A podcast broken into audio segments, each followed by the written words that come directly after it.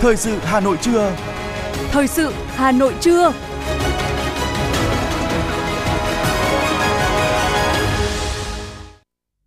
Xin kính chào quý vị và các bạn. Bây giờ là chương trình thời sự của Đài Phát thanh và Truyền hình Hà Nội. Chương trình trưa nay sẽ có những nội dung chính sau đây. Hôm nay kỷ niệm bảy mươi tám năm ngày Cách mạng tháng tám thành công, mười chín tháng tám năm một nghìn chín trăm bốn mươi lăm, mười chín tháng tám năm hai nghìn không trăm hai mươi ba, một mốc son trói lọi trong lịch sử của dân tộc Việt Nam. Hà Nội trao tặng hơn ba nghìn một trăm suất quà tới người có công nhân dịp Quốc khánh ngày hai tháng chín. Hàng ngàn căn hộ tái định cư trên địa bàn thành phố bị bỏ hoang nhiều năm, gây lãng phí tiền của nhà nước, nguồn lực của xã hội. Ngăn chặn hành vi trộm cắp thiết bị trên lưới điện của Hà Nội. Phần tin thế giới có những sự kiện nổi bật, động thái của các quốc gia châu Á nhằm ổn định thị trường gạo trong nước. Anh ghi nhận trường hợp đầu tiên nhiễm biến thể B A chấm hai chấm tám mươi sáu của SARS-cô vê hai. Sau đây là nội dung chi tiết sẽ có trong chương trình. Ủy ban Thường vụ Quốc hội vừa ban hành kế hoạch về việc tổ chức hội nghị đại biểu Quốc hội hoạt động chuyên trách lần thứ tư, nhiệm kỳ khóa mười lăm, dự kiến sẽ diễn ra từ ngày hai mươi tám đến ngày ba mươi tháng tám năm hai nghìn không trăm hai mươi ba. Hội nghị sẽ được tổ chức theo phương thức họp tập trung tại hội trường Diên Hồng, nhà Quốc hội. Hội nghị đại biểu Quốc hội hoạt động chuyên trách lần thứ tư, nhiệm kỳ khóa mười lăm sẽ thảo luận một số nội dung trình Quốc hội tại kỳ họp thứ sáu để thảo luận chín dự án luật. Hội nghị đại biểu Quốc hội hoạt động chuyên trách được tổ chức để tiếp thu nhiều ý kiến tâm huyết trí tuệ của các đại biểu Quốc hội, góp phần tạo cơ sở hoàn thiện, nâng cao chất lượng các dự án luật trước khi trình Quốc hội tại kỳ họp thứ sáu. Đây là các dự án luật đã được Quốc hội cho ý kiến tại kỳ họp thứ năm vừa qua. Trong đó, Quốc hội cho ý kiến lần thứ hai đối với dự án luật đất đai sửa đổi và cho ý kiến lần đầu vào tám dự án luật còn lại. Sau kỳ họp, các dự thảo luật này đã được các cơ quan nghiên cứu, tiếp thu ý kiến của đại biểu Quốc hội, bước đầu có chỉnh sửa, tiếp thu, chỉnh lý, được Ủy ban Thường vụ Quốc hội cho ý kiến trong những phiên họp gần đây. Đây cũng là những dự án luật nhận được nhiều sự quan tâm của dư luận và đại biểu Quốc hội. Có nhiều quy định mới, đối tượng chịu ảnh hưởng rộng, một số nội dung còn có ý kiến khác nhau, cần được tiếp tục cân nhắc. Vì vậy, rất cần sự đóng góp ý kiến của đại biểu Quốc hội hoạt động chuyên trách. Ủy ban Nhân dân thành phố Hà Nội vừa ban hành kế hoạch về tặng quà tới các đối tượng chính sách là người có công, cơ sở cách mạng nhân dịp kỷ niệm bảy mươi tám năm ngày Quốc khánh nước Cộng hòa xã hội chủ nghĩa Việt Nam. Theo đó, thành phố sẽ tặng quà mức hai triệu đồng một suất bằng tiền mặt gửi tới người hoạt động cách mạng trước ngày một tháng một năm một nghìn chín trăm bốn mươi lăm, lão thành cách mạng, người hoạt động cách mạng từ ngày một tháng một năm một nghìn chín trăm bốn mươi lăm đến ngày khởi nghĩa tháng tám năm một nghìn chín trăm bốn mươi lăm, tiền khởi nghĩa, người hoạt động cách mạng hoạt động kháng chiến bị địch bắt đi tù đầy. Người có công giúp đỡ cách mạng được tặng kỷ niệm chương Tổ quốc ghi công hoặc bằng có công với nước. Người trong gia đình được tặng kỷ niệm chương Tổ quốc ghi công hoặc bằng có công với nước. Thành phố cũng tổ chức thăm hỏi, tặng quà tập thể và cá nhân tiêu biểu tại các địa bàn có cơ sở cách mạng gồm quận Hà Đông, các huyện Gia Lâm, Quốc Oai, Chương Mỹ, Phúc Thọ, Đông Anh, Ứng Hòa. Tổng số đối tượng tặng quà trong dịp này là ba nghìn một trăm ba mươi hai suất quà với tổng kinh phí là sáu nghìn bốn trăm mười tám tỷ đồng từ ngân sách cấp thành phố, cấp huyện, theo phân cấp và các nguồn huy động hợp pháp khác.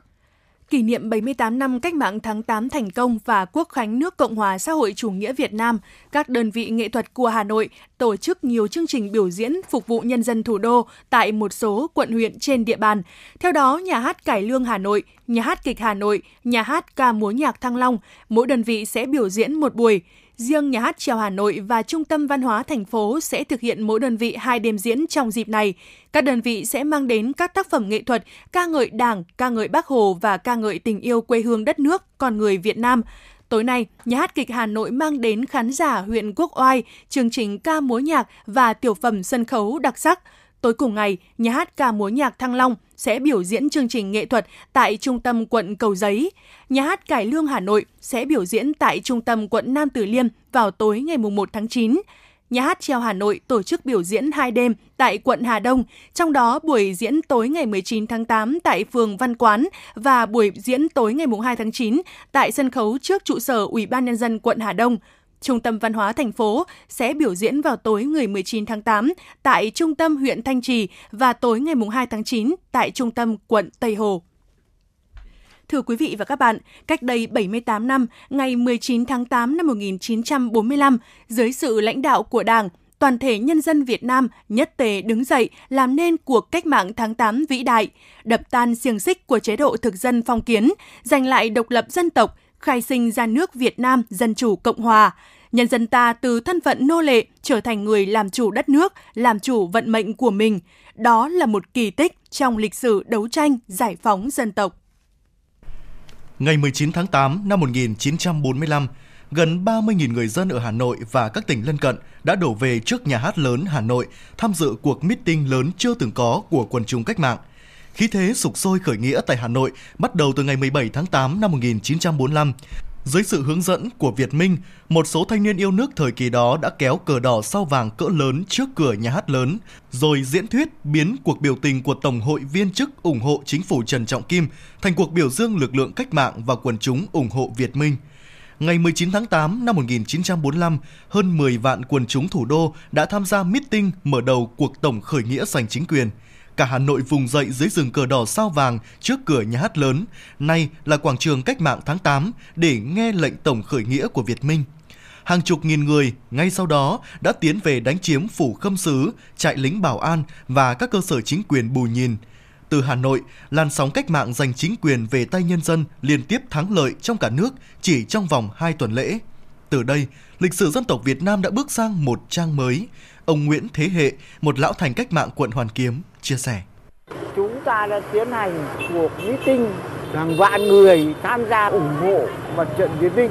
diễu hành qua các cái phố rồi đi vòng về đây. Ngày mười chín tháng tám, chúng ta giành chính quyền chính thức.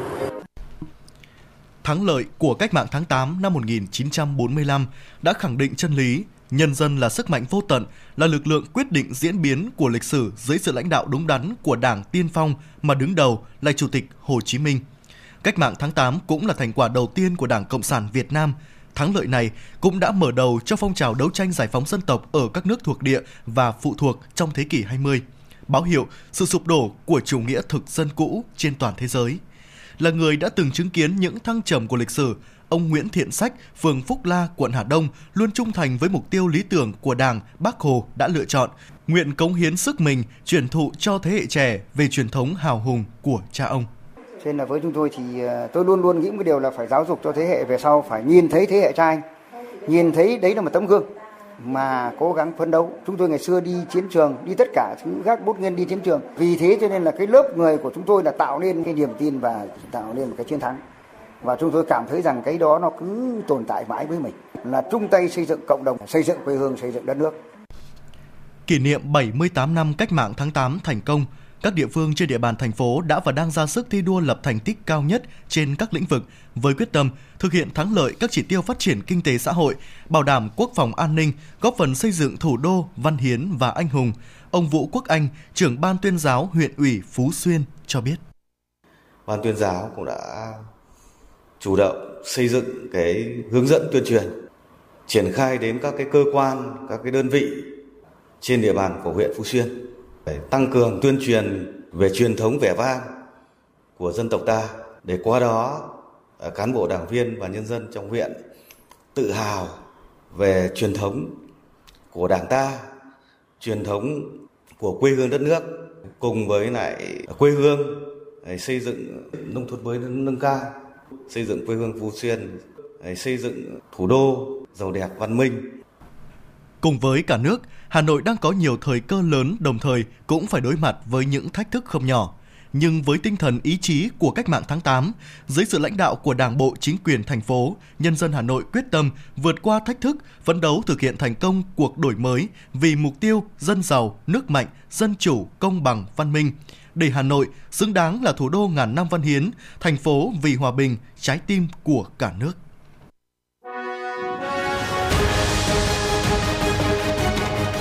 Thời sự Hà Nội, nhanh, chính xác, tương tác cao.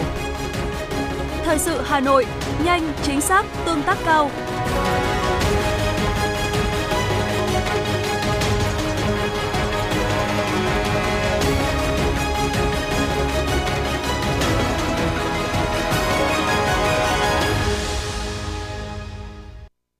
Những sự kiện nổi bật diễn ra trên địa bàn thành phố sẽ tiếp nối chương trình sáng nay tại Trung tâm Hội nghị Quốc tế Liên đoàn Lao động thành phố Hà Nội tổ chức lễ trao giải Hội thi thợ giỏi thành phố Hà Nội năm hai nghìn không trăm hai mươi ba, tuyên dương Chủ tịch Công đoàn cơ sở tiêu biểu và sáng kiến, sáng tạo trong công nhân, viên chức, lao động thủ đô hai nghìn không trăm hai mươi ba. Tại buổi lễ, ông Nguyễn Chính Hữu, Phó Chủ tịch Liên đoàn Lao động thành phố Hà Nội cho biết, đã có ba trăm sáu mươi ba thí sinh đến từ một trăm doanh nghiệp thuộc ba mươi quận, huyện, thị xã, ngành, tổng công ty trực thuộc thành phố tham gia. Đây là những thí sinh xuất sắc được lựa chọn từ các hội thi ở cấp cơ sở và cấp trên cơ sở.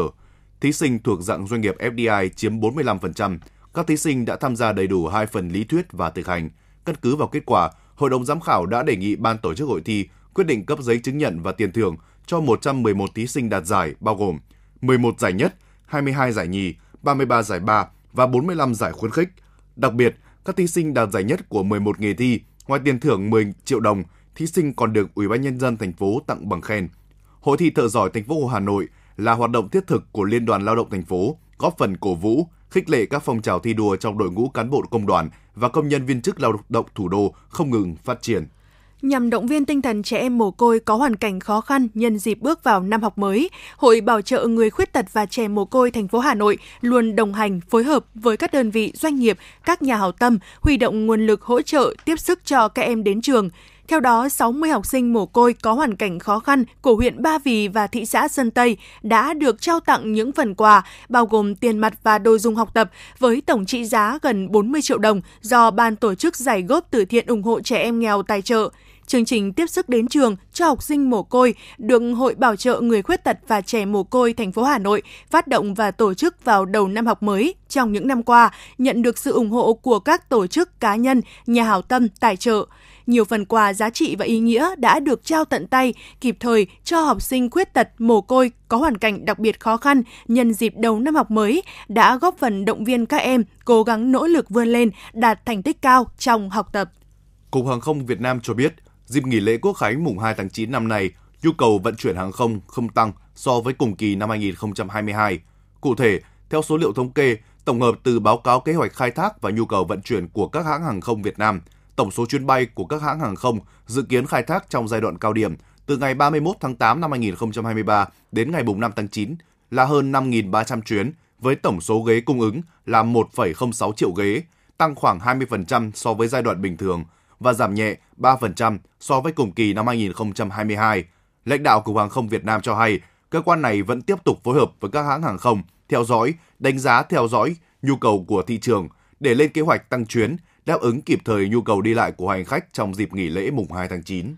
Bộ Văn hóa, Thể thao và Du lịch vừa đưa ra khuyến cáo du khách tìm hiểu kỹ thông tin về các gói du lịch, đặc biệt là các chương trình du lịch, phòng khách sạn với mức giá rẻ hơn bình thường trong dịp nghỉ lễ Quốc khánh mùng hai tháng chín. Bộ Văn hóa, Thể thao và Du lịch khuyến cáo khách nên lựa chọn các doanh nghiệp cung cấp dịch vụ du lịch đảm bảo điều kiện theo quy định pháp luật thay vì mua qua các cá nhân quảng cáo trên mạng xã hội. Sau khi tìm được đơn vị uy tín, khách du lịch nên chủ động xác nhận lại các thông tin trong hợp đồng du lịch như xác nhận đặt phòng, chất lượng, giá dịch vụ, thời gian, chương trình du lịch, hướng dẫn viên du lịch, cơ sở vật chất đối với cơ sở lưu trú du lịch. Du khách có thể chủ động tìm hiểu thông tin của các tổ chức, cá nhân kinh doanh dịch vụ du lịch tại website của Cục Du lịch Quốc gia Việt Nam.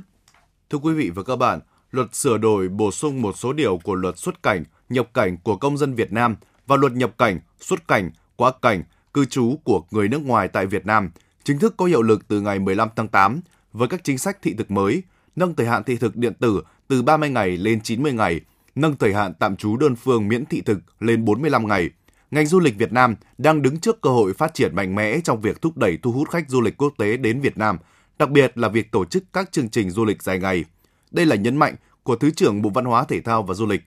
Đoàn Văn Việt tại hội nghị trực tuyến toàn quốc phổ biến các văn bản mới nhằm đẩy nhanh phục hồi, tăng tốc phát triển du lịch Việt Nam hiệu quả, bền vững vừa diễn ra tại Hà Nội. Phản ánh của phóng viên Như Hoa. Trong bảy tháng đầu năm hai nghìn không trăm hai mươi ba, lượng khách du lịch quốc tế đến Việt Nam đạt hơn sáu phẩy sáu triệu lượt. Lượng khách du lịch nội địa vẫn đang trên đà phát triển mạnh mẽ, ước đạt khoảng bảy mươi sáu phẩy năm triệu lượt. Tổng thu từ khách du lịch ước đạt bốn trăm mười sáu phẩy sáu nghìn tỷ đồng. Trong đó, chỉ tính riêng tháng bảy năm nay, Việt Nam đã đón và phục vụ một phẩy không bốn triệu lượt khách. Đây là tháng đầu tiên trong năm hai nghìn không trăm hai mươi ba, chúng ta đón được trên một triệu lượt khách quốc tế.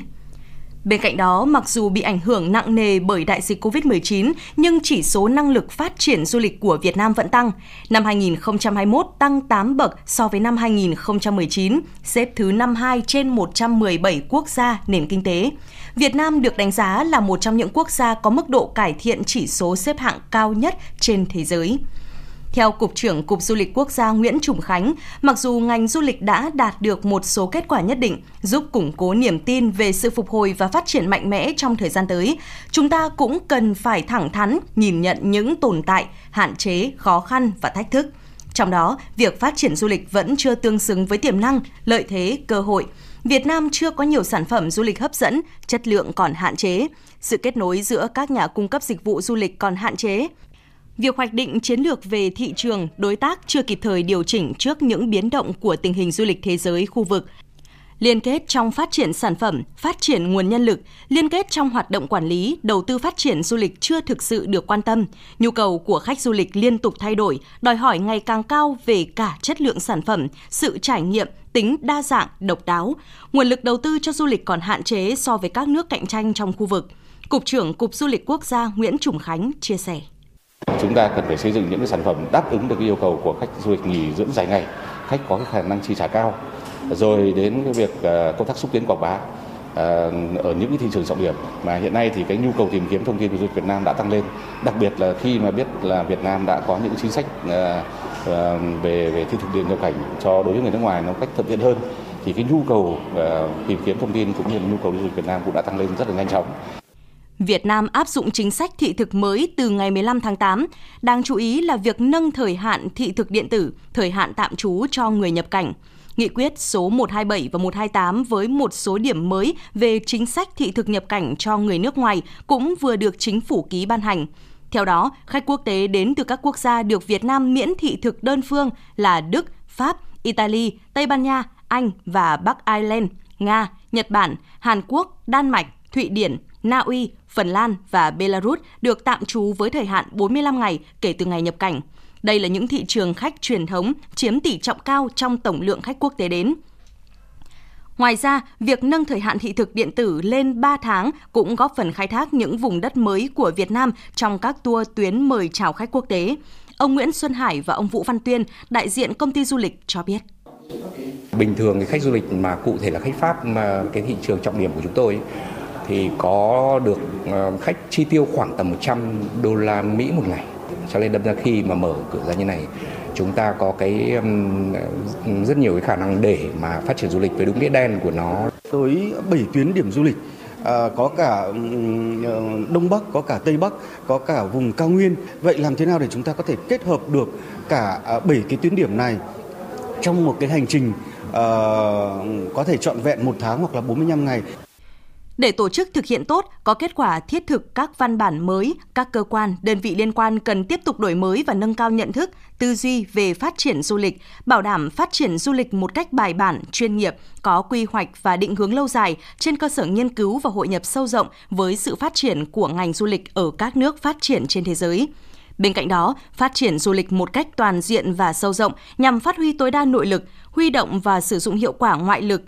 gắn kết chặt chẽ và thúc đẩy quá trình nâng cao sức mạnh tổng hợp, tiếp tục nâng cao năng lực cạnh tranh và từng bước xây dựng, xác lập và định vị thương hiệu du lịch Việt Nam.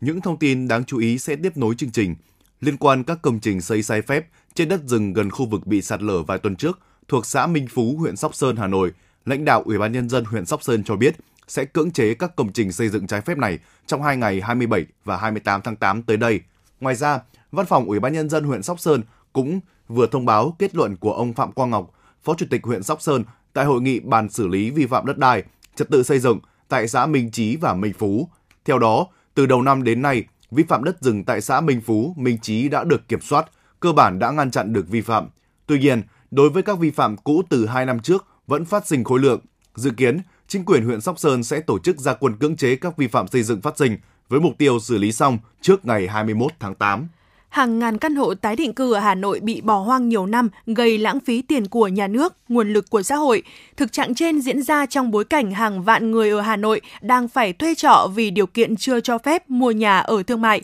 hiện nay Hà Nội có tới chín dự án nhà tái định cư với khoảng bốn nghìn căn chung cư bỏ hoang. Riêng quận Hoàng Mai đã có bốn dự án, tổng số tiền ngân sách cho xây dựng đã gần hai nghìn tỷ đồng. Trong đó, dự án được đầu tư nhiều nhất là gần tám trăm tỷ đồng. Ngoài ra, nhiều dự án tái định cư, dù có người dân về ở, tổng diện tích tầng một của các dự án lên đến hàng chục ngàn mét vuông vẫn bị bỏ trống nhiều năm, không có đơn vị nào thuê hay sử dụng thương mại. Theo ghi nhận, hiện còn rất nhiều khu nhà tái định cư trên địa bàn các quận Hai Bà Trưng, Hoàng Mai, Bắc Từ Liêm cũng trong cảnh bị bỏ hoang, cửa đóng then cài, gây lãng phí tiền của nhà nước, nguồn lực của xã hội. Lý giải về việc nhiều dự án nhà tái định cư xây dựng xong rồi để đó, ông Bùi Tiến Thành, trưởng phòng phát triển đô thị, Sở Xây dựng thành phố Hà Nội cho biết, để phục vụ triển khai các dự án phát triển hạ tầng, thành phố phải có sẵn quỹ nhà để các địa phương bố trí tái định cư cho các hộ dân thuộc diện giải phóng mặt bằng. Bên cạnh các dự án đã đưa vào sử dụng,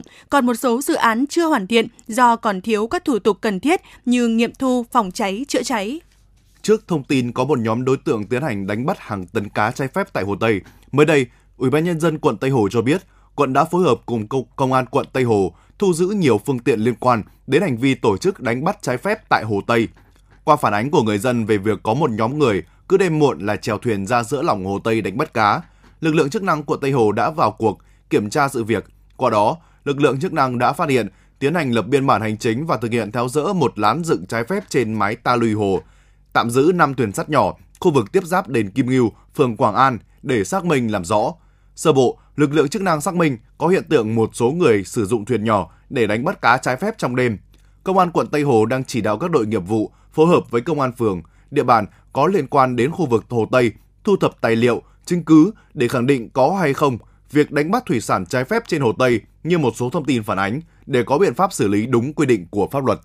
Theo Tổng Công ty Điện lực Hà Nội, thời điểm từ cuối tháng tư năm hai nghìn không trăm hai mươi ba đến nay, trên lưới điện một trăm mười đến hai trăm hai mươi ki lô vôn của thành phố thường xuyên bị kẻ gian tháo, cắt dây tiếp địa bằng đồng dưới chân cột và các bộ đồng hồ đếm sét. Tình trạng trộm cắp của kẻ gian với diễn biến ngày càng liều lĩnh phức tạp, gây ảnh hưởng không nhỏ đến tình trạng vận hành ổn định của hệ thống điện, đặc biệt khi mùa mưa bão sắp tới. Theo đại diện ngành điện Hà Nội, vật tư, thiết bị điện bị mất không chỉ ảnh hưởng về kinh tế mà còn ảnh hưởng nghiêm trọng đến an toàn lưới điện, tiềm ẩn nguy cơ thiệt hại các thiết bị trên hệ thống và thiết bị điện của người dân. Hơn nữa, có thể gây thiệt hại đến tính mạng người thực hiện hành vi trộm cắp. Trước thực trạng này, Tổng Công ty Điện lực Hà Nội đề nghị các cấp chính quyền thành phố, địa phương và cơ quan chức năng cần tích cực phối hợp với ngành điện để điều tra, sớm phát hiện và xử lý nghiêm các đối tượng trộm cắp thiết bị điện, phá hoại công trình điện.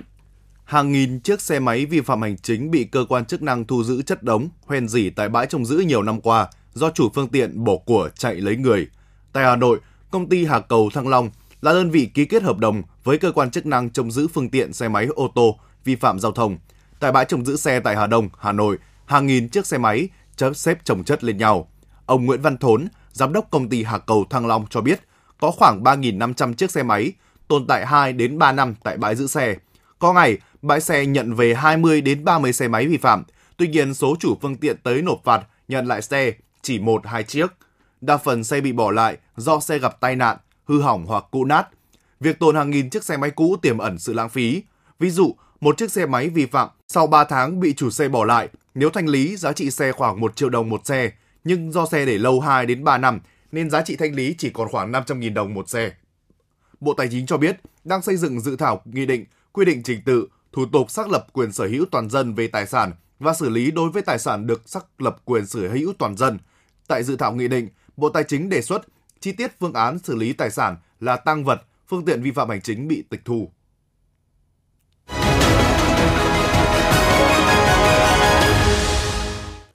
Quý vị và các bạn đang nghe chương trình thời sự của Đài Phát thanh Truyền hình Hà Nội. Phần tin thế giới sẽ tiếp nối chương trình. Hãng tin Yonhap của Hàn Quốc đưa tin Tổng thống Hàn Quốc Yoon Suk-yeol, Tổng thống Mỹ Joe Biden và Thủ tướng Nhật Bản Fumio Kishida đã nhất trí tham vấn với nhau trong trường hợp xuất hiện các mối đe dọa chung, nâng quan hệ đối tác ba bên lên một tầm cao mới như một phản ứng trước những thách thức về an ninh và kinh tế đặt ra. Ba nhà lãnh đạo đã đạt được thỏa thuận trên trong hội nghị thượng đỉnh được tổ chức tại trại đàm David, bang Maryland, Mỹ với tên gọi Cam kết tham vấn giữa Nhật Bản, Hàn Quốc và Mỹ. Thỏa thuận này nhấn mạnh sự cấp thiết của phản ứng trước những thách thức chung như mối đe dọa hạt nhân và gián đoạn chuỗi cung ứng sau lịch sử nhiều năm căng thẳng giữa Seoul và Tokyo đã ngăn chặn hợp tác ba bên sâu hơn.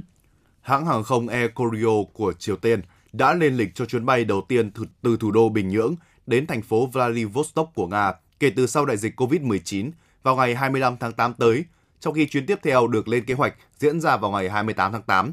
Sân bay Vladivostok cho biết hiện chỉ có thông tin về hai chuyến bay nêu trên, song không nêu rõ liệu các chuyến khứ hồi Bình Nhưỡng hay các chuyến bay khác giữa hai thành phố có được lên kế hoạch hay chưa. Nga đã công bố các biện pháp trừng phạt một công tố viên của Tòa án Hình sự Quốc tế cùng một số lãnh đạo cấp bộ của Anh, những người mà Nga cho rằng đã phản đối quyết liệt chiến dịch quân sự đặc biệt của Nga ở Ukraine. Cụ thể, danh sách trừng phạt của Nga có năm mươi tư cá nhân, trong đó có công tố viên Karim Khan của Tòa án Hình sự Quốc tế, Bộ trưởng Thể thao Anh, Thứ trưởng Bộ Quốc phòng Anh và một số nhà báo của Anh. Sau khi Ấn Độ, Nga và các tiểu vương quốc Ả Rập Thống Nhất cấm xuất khẩu gạo, một số quốc gia châu Á đã ngay lập tức có động thái để đảm bảo ổn định thị trường gạo trong nước. Tổng thống Philippines cho biết nước này cần tăng cường các kho dự trữ gạo và ông có thể sẽ tìm kiếm thỏa thuận cung ứng với Ấn Độ. Điều phối viên của Liên hiệp Nhân dân vì an ninh lương thực Indonesia cho rằng nước này có thể ứng phó bằng cách đảm bảo ổn định sản xuất gạo trong nước. Bộ Nông nghiệp Indonesia cũng dự kiến hỗ trợ nông dân chuyển đổi sang các giống chịu hạn. Sau khi Ấn Độ cấm xuất khẩu các loại gạo tẻ thường, trừ gạo basmati, Bhutan vẫn đề nghị Ấn Độ cho phép xuất khẩu gạo sang nước này. Bhutan đã đưa ra yêu cầu ngoại giao về lô hàng gạo lên tới chín mươi nghìn tấn. Tương tự, Singapore cũng kêu gọi Ấn Độ cho nước này miễn trừ lệnh cấm xuất khẩu gạo. Còn Bộ Thương mại Thái Lan đã thành lập đơn vị tác chiến để theo dõi tác động đối với giá gạo và các loại cây trồng khác. Cơ quan An ninh Y tế Vương quốc Anh thông báo, Anh đã phát hiện trường hợp đầu tiên nhiễm biến thể B A chấm hai chấm tám mươi sáu của virus SARS-cô vê hai đã được phát hiện tại quốc gia này. Đáng chú ý, người này gần đây không đi du lịch. Trong đó, trước đó, Trung tâm Kiểm soát và Phòng ngừa Dịch bệnh C D C của Mỹ cho biết đang theo dõi biến thể này. Theo bài đăng của C D C trên mạng xã hội X, trước đây là Twitter, biến thể B A chấm hai chấm tám mươi sáu đã được phát hiện tại Mỹ, Đan Mạch và Israel.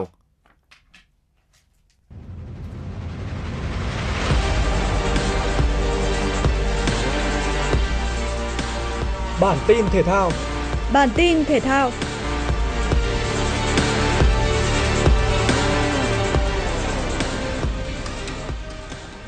Trong cuộc họp chiều qua, huấn luyện viên Hoàng Anh Tuấn đã công bố danh sách ban cán sự của đội tuyển U hai mươi ba Việt Nam. Theo quyết định của ban huấn luyện, đội trưởng U hai mươi ba Việt Nam là thủ môn Quan Văn Chuẩn, các đội phó là trung vệ Lương Duy Cương, tiền vệ Đinh Xuân Tiến, Khuất Văn Khang và tiền đạo Nguyễn Quốc Việt. Ban cán sự U hai mươi ba Việt Nam có vai trò làm cầu nối giữa ban huấn luyện và các cầu thủ trong hoạt động thường nhật tại giải vô địch U hai mươi ba Đông Nam Á hai không hai ba. Trước đó, các thành viên của đội tuyển U hai mươi ba Việt Nam đã có chuyến tham quan ngôi đền Papadu nổi tiếng tại thành phố Duyên Hải Rayong của Thái Lan. Trong ngày hôm nay, huấn luyện viên Hoàng Anh Tuấn sẽ chốt danh sách chính thức gồm hai mươi ba cầu thủ để đá trận ra quân gặp U hai mươi ba Lào vào ngày mai hai mươi tháng tám. Tại bảng C U hai mươi ba Đông Nam Á, U hai mươi ba Philippines đối đầu với U hai mươi ba Lào. U hai mươi ba Philippines lại là đội có được bàn thắng mở điểm ở phút thứ hai mươi ba do pha lập công của Mamon. Tuy nhiên, đội bóng xứ Triệu Voi vẫn chơi rất bình tĩnh để Phimason gỡ hòa ở phút ba mươi chín. Phút bảy mươi bảy, Rosquillo bị rút thẻ đỏ khi có pha phạm lỗi với cầu thủ U hai mươi ba Lào. Tưởng chừng việc chơi thiếu người sẽ khiến cho U hai mươi ba Philippines dễ dàng sụp đổ, nhưng họ lại chơi kiên cường và thậm chí còn có bàn nâng tỷ số lên hai một ở phút chín mươi cộng ba do pha dứt điểm đẹp mắt của Dennis Chung. Vào phút bù giờ cuối cùng, U hai mươi ba Lào gỡ hòa với pha lập công của Kham Bay. Hòa hai hai kịch tính, đây là cơ hội để U hai mươi ba Việt Nam chiếm lấy ngôi đầu bảng C nếu giành chiến thắng trước U hai mươi ba Lào vào ngày mai hai mươi tháng tám. Trong khi đó, U hai mươi ba Malaysia có cuộc đọ sức với Indonesia trong khuôn khổ trận ra quân bảng A. Trong khoảng hai mươi lăm phút đầu của hiệp một, thế trận diễn ra khá cân bằng. Malaysia thử vận may với một số pha sút xa nhưng không thành công. Phút thứ hai mươi chín, U hai mươi ba Indonesia có bàn thắng vươn lên dẫn trước nhờ công của Sanata. Ngay đầu hiệp hai, huấn luyện viên Ella Vansaran đã tung Tani vào sân thay người. Chính tiền vệ này đã mang về quả mười một mét cho hổ Malay ở phút thứ năm mươi ba. Ít phút sau, Tiên Nhi lại là người mang tới niềm vui cho cổ động viên Malaysia với một pha lập công nâng tỷ số lên hai một. Với kết quả này, thầy trò huấn luyện viên Shin Tae-yong đã tạm đứng cuối bảng B, trong khi hổ Malay đứng nhất bảng. Theo Trung tâm Dự báo Khí tượng Thủy văn Quốc gia, hôm nay thủ đô Hà Nội nhiều mây, có mưa vừa, có nơi mưa to và dông, gió nhẹ. Trong mưa dông có khả năng xảy ra lốc sét và gió giật mạnh, nhiệt độ thấp nhất từ hai mươi sáu đến hai mươi tám độ, nhiệt độ cao nhất từ ba mươi mốt đến ba mươi ba độ.